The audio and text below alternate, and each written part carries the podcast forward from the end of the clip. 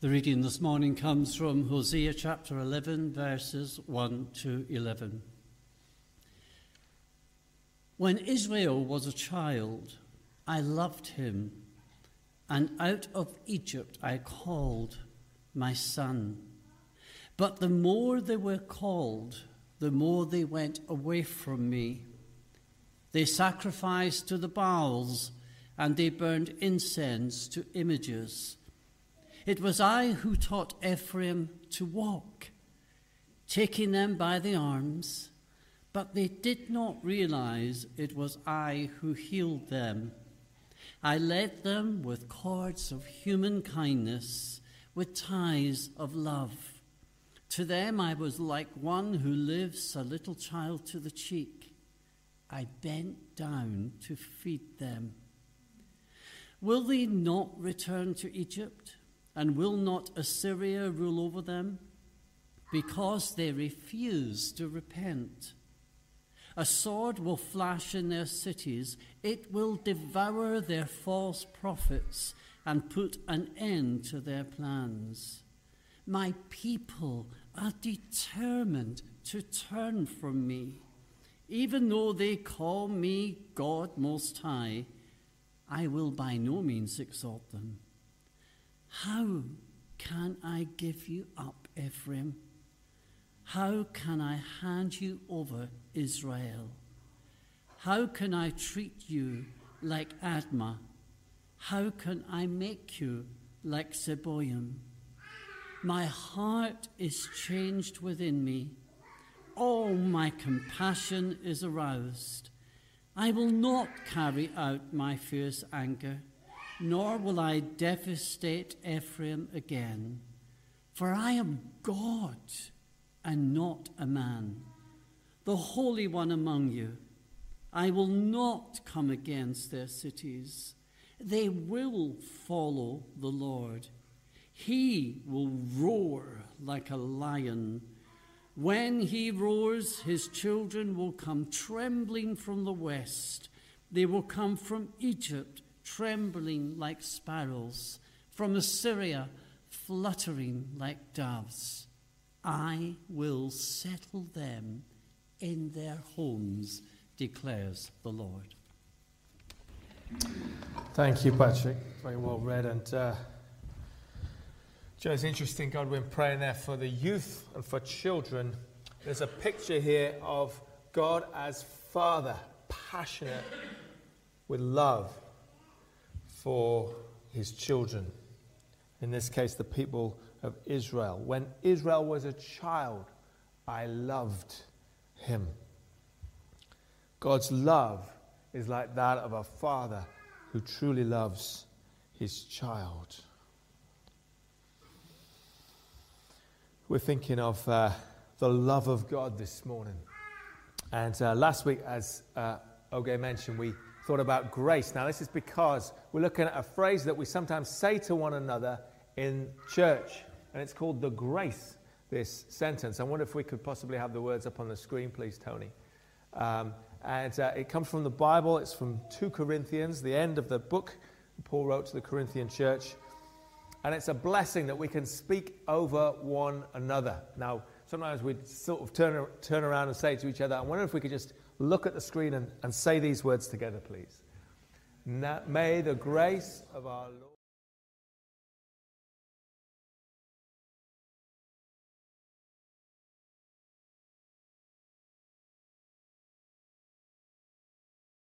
up just for a moment. So last week we thought about that first line, the grace of our Lord Jesus Christ. Uh, and in two weeks' time, we'll think about the fellowship of the Holy Spirit. Next week, we're blessed because uh, Werner and Henny are going to share with us for what, from what God's uh, laid on their hearts. So do come along next Sunday. But um, today, we're thinking about the love of God. There's a Trinitarian blessing there the Lord Jesus Christ, the love of God, Father God, and the fellowship of the Holy Spirit. Now, this is to be our lived reality. It's not just nice words, it's not just something that we might say um, just to uh, sort of smile at each other and pass the time. It's to be our experience. Now, could we be a church where people can really discover that love of God. We were singing about the reckless, never ending love of God. Can we be a church where Pembury can discover this kind of love? Well, we can be if we know it first. it's got to start here. It's, I've got to know it. I've got to know this love that God has for me. Thank you very much, Tony. I've got to know that God is my Father and He loves me with an undying love. I led them with cords of human kindness, with ties of love. One who lifts a little cheek, the child to the cheek. I bent down to feed them. God isn't interested in so many of the trappings of religion. I don't think He actually cares. But what He is interested in is a relationship with you and me. That's what God was crying out for. It might seem blasphemous to say this, and I think it's probably wrong, but I'm going to say it because I want to be a bit provocative. God's needy. now you think, no, he's not. He needs to be in relationship with us. God wants you so much. He's desperate for you. He's crying out for you to come to Him for you to draw near. In March, I'm going to remember the death of my dog. A year since he died last March. His name was Louis. Many of you knew Louis. He was a beagle. And what would happen is you'd go with, for a walk with Louis and you'd let him off the lead, and that would be it. Boom. He'd go, he'd run off. You remember Louis, don't you, Gemma? And Louis was one of those dogs, the more you called him, the more he ran away. And uh, it's kind of what, how God describes the people here. The more they were called, the more they went away from me. Now, Louis, he was a beagle. It's just what he did. He'd follow his nose and follow a scent, and he was off. But what would happen is, hours later, and I'm not joking, sometimes hours later, he'd look around and think, I'm lost eventually he'd get him back. One time it was five hours. so when someone's panicking because they lost the dog for five minutes, I say, You know nothing. but the people of God in Hosea have gone astray. They've followed their noses. They've gone, Oh, this smells good. I'm off over here now. They've forgotten their owner standing there with the lead. And God's not the kind of owner who says, oh, well, never mind, off you go. You, I'll leave you to it. No, he's calling out for his pet. He's crying out, come back to me. And he never gives up. Never gives up. Anyone know Rick Astley? Know Rick Astley? What does he say? Never going to give you up. I just want to tell you how I'm feeling where it says here, How can I give you up? I'm never going to give you up. How can I hand you over? I'm never going to give you up. I'm so in love with you. I have such compassion for you. Many of us know what it's like to be a parent, and our children don't follow the Lord. They turn away from the Lord. And we think, where did I go wrong? What did I do? But do we stop loving them? No. we don't stop loving them. We keep on loving. We keep on caring. Now, Hosea is in the Old Testament. And Hosea is, is one of the prophets. He's the first of the minor prophets, but he's a major minor prophet. The minor prophets, there's 12 of them, they're called minor prophets because their books are a bit smaller than the major prophets. The major prophets are like Isaiah and Jeremiah, the big guys, Ezekiel and Daniel. We may have heard more of them, but the minor prophets, they're towards the end of the Old Testament, and if you like, you, if, you can kind of skip over them. It's too easy, it's easy to do. And Hosea is the first one of the minor prophets, there's 12 of them. And it is easy to skip over the words of a, a book like Hosea. Because if you read through Hosea, actually you find a lot of it is quite negative. See, the prophets, what they would do is they would call out the bad stuff.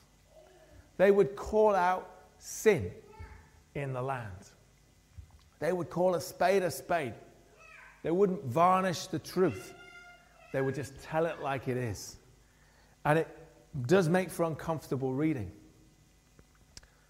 But we ignore this truth from Scripture at our peril. Because we need to hear the truth. And we need to hear the truth, especially when we're thinking about love.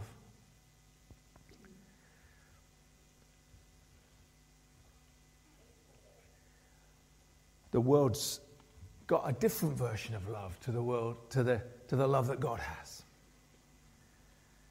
We often say it, don't we? The world's version of love is, is a feeling. It's a Hollywood influenced version of love, which might say, oh, well, it doesn't really matter. I love you anyway. And, oh. But God's love looks at the truth and looks at it right in the eyes and doesn't tell lies. Imagine that you're in love with someone and you're thinking you're going to get married to that person. But imagine if you know that that person is going to be unfaithful to you. Will you still marry them? What do you think? You're probably not going to go through with it if you know for sure the person you're about to marry will be unfaithful. Now, infidelity does happen and it, it can uh, can be repaired if both parties are willing. But you're unlikely to set off into a marriage if you know that that person that you're going to marry will be unfaithful to you. But amazingly, Hosea is someone who does exactly that.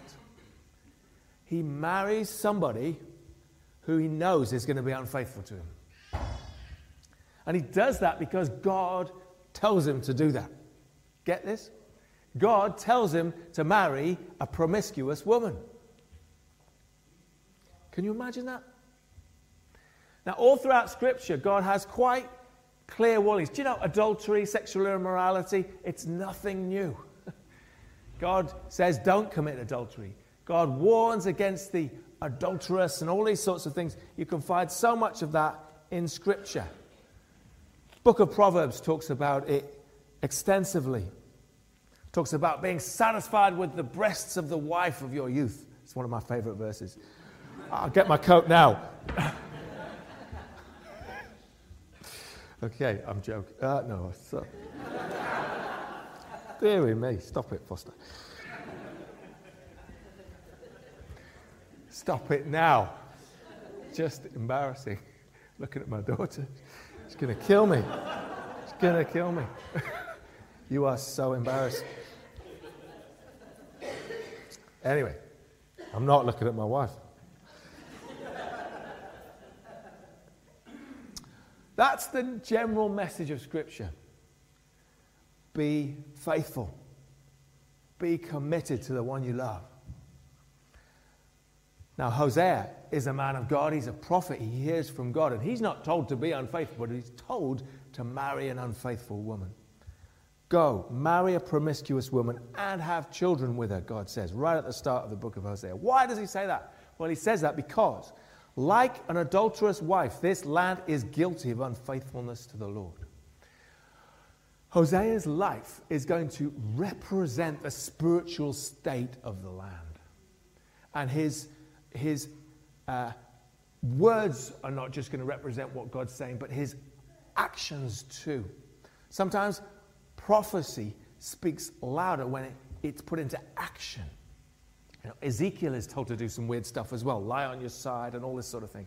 Um, but Hosea has the most extreme thing he's told to do. No one else in Scripture is asked to do this. Go marry a promiscuous woman. Know that this woman is going to be unfaithful to you. Why? Because it's a picture of my people. How much pain that must have caused Hosea. What a cost it was to him. And he had children with her, but surely when if they went out, you know, people, oh, well, is it his child? Doesn't he know what kind of woman she is? He, obedient, he is obedient to the Lord. And Hosea then goes on to describe the spiritual state of the land. And he tells it like it is. Doesn't pull any punches. Chapter 4 says this Hear the word of the Lord, you Israelites, because the Lord has a charge to bring against you who live in the land. There is no faithfulness. Not just not very much faithfulness, but there's no faithfulness. There is no love. There is no acknowledgement of God in the land. What is there? There's none of this good stuff. There's no faithfulness. There's no love. What is there instead? There's cursing, there's lying, there's murder, there's stealing, adultery. They break all bounds, and bloodshed follows bloodshed. It sounds a pretty bad scene, doesn't it? The prophets call out sin. Now, you've got to understand that this was a risky thing to do. And prophets like, for example, Jeremiah, he got thrown into a well. They didn't, people didn't like to hear what they had to say. But they had to speak out the truth of uh, God's word, and they're often speaking against those in authority, the kings, and saying, What you're doing is wrong. Got them into trouble. But they had to speak out the truth. Now, we do live in a very different society. We live in a society where actually, if you speak out against the government, you're not generally going to be thrown into prison. You do have free speech. And we also have a press, a media, who are able to speak out and actually uh, call out sin, if you like. Now, I know that there are issues with the, the media and the press, and they often maybe have a, a political bias, and, uh, uh and they, they tell you what they want you to hear to a degree, but they are able to call out sin, which wasn't happening at all in Hosea's day. In some countries where there's a, a, just a pure dictatorship, the press just do exactly what the government tell them to do, don't they? We are actually blessed to have free speech and for people to be able to call out uh, and hold to account the powers that be. I'm fascinated by the fact that the post office scandal uh, has come to light through a TV program. it's stuff that happened years ago. And uh, everyone assumed that these, these sort of people running the post offices, oh, well, they must have made mistakes. And they were told, oh, it's your fault and you've got to pay money. Actually, it's a software error. But the big company, of course, had the big lawyers and didn't want to, you know, wanted to protect themselves. So it was brushed under the carpet. They were told, that the small people were told, no, no, no, you're wrong. Fascinating that now the government is having to respond because of a TV program. The power of the media, the power of TV. But there is free speech and there is possibility to speak out. A friend of ours, a friend of mine, his daughter was so, so excited because she got a place at ballet school. She got a, she got a, uh, a scholarship to a ballet, ballet school, prestigious ballet school.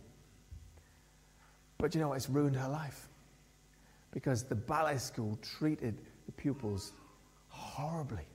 Why? Because they're just in pursuit of the perfect ballet dancer, because it will give the school great prestige. But they treat the children really abusively and horribly. And my friend's daughter, it's ruined her life. There was a news article about that just before Christmas, but it didn't really hit the headlines big time. There was a panorama program about that. But again, maybe we would need to wait for a TV drama or something. There is injustice out there, there's masses of it.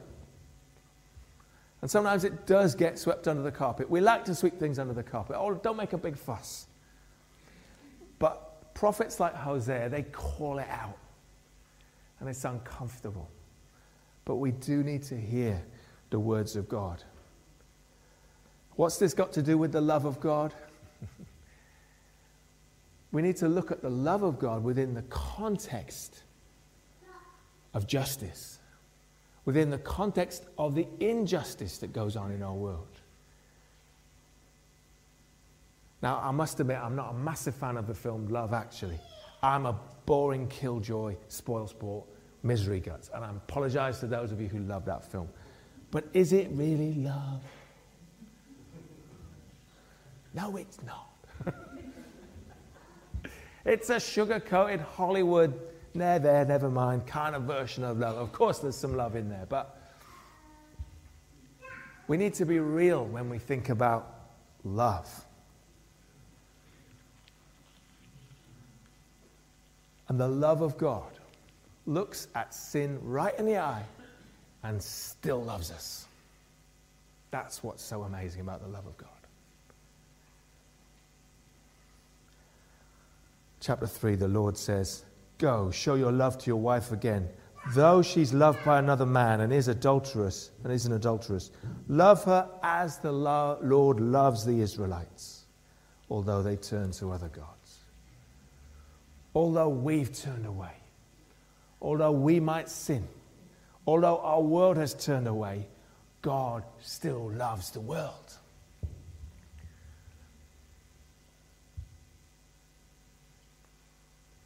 His love is that extreme. I'm standing next to a cross. Why do we keep this cross on the stage? Because it represents the reckless love of God. That He's willing to go all the way because He loves us that much. God knows everything. Do you know that God knows your deepest, darkest thoughts? And He loves you anyway. God knows the things we don't want anyone else to know about, and He loves us anyway. He's got full knowledge, there's full disclosure, there's no hiding anything from Him. He loves us nonetheless. That is the love of God.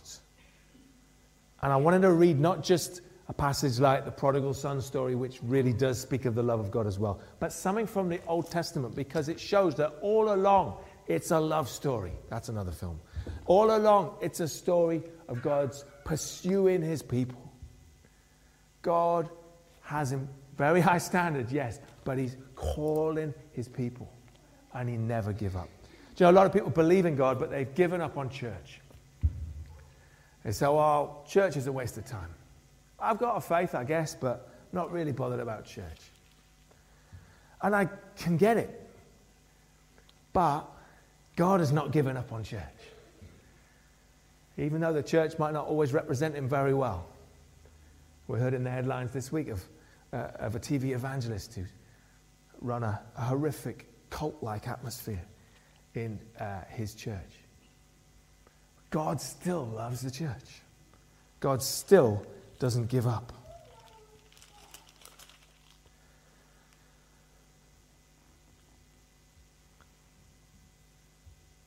God is calling us to return to Him, to come back. Do we want to see? Do we want to see a revival? Revival requires repentance, and it requires a true turning back to God. And a true turning back to God means looking at reality, looking it in the face, not trying to hide a thing, but coming to God anyway.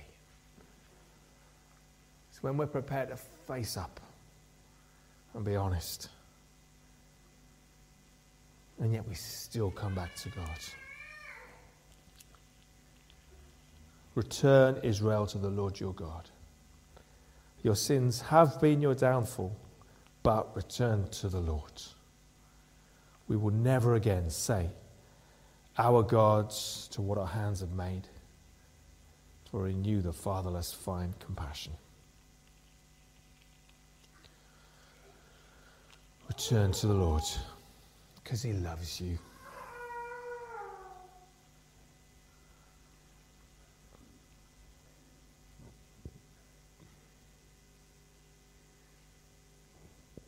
I thank you that you love us. I pray for us here this morning. Help us to receive your love. Help us to live in the light of your love.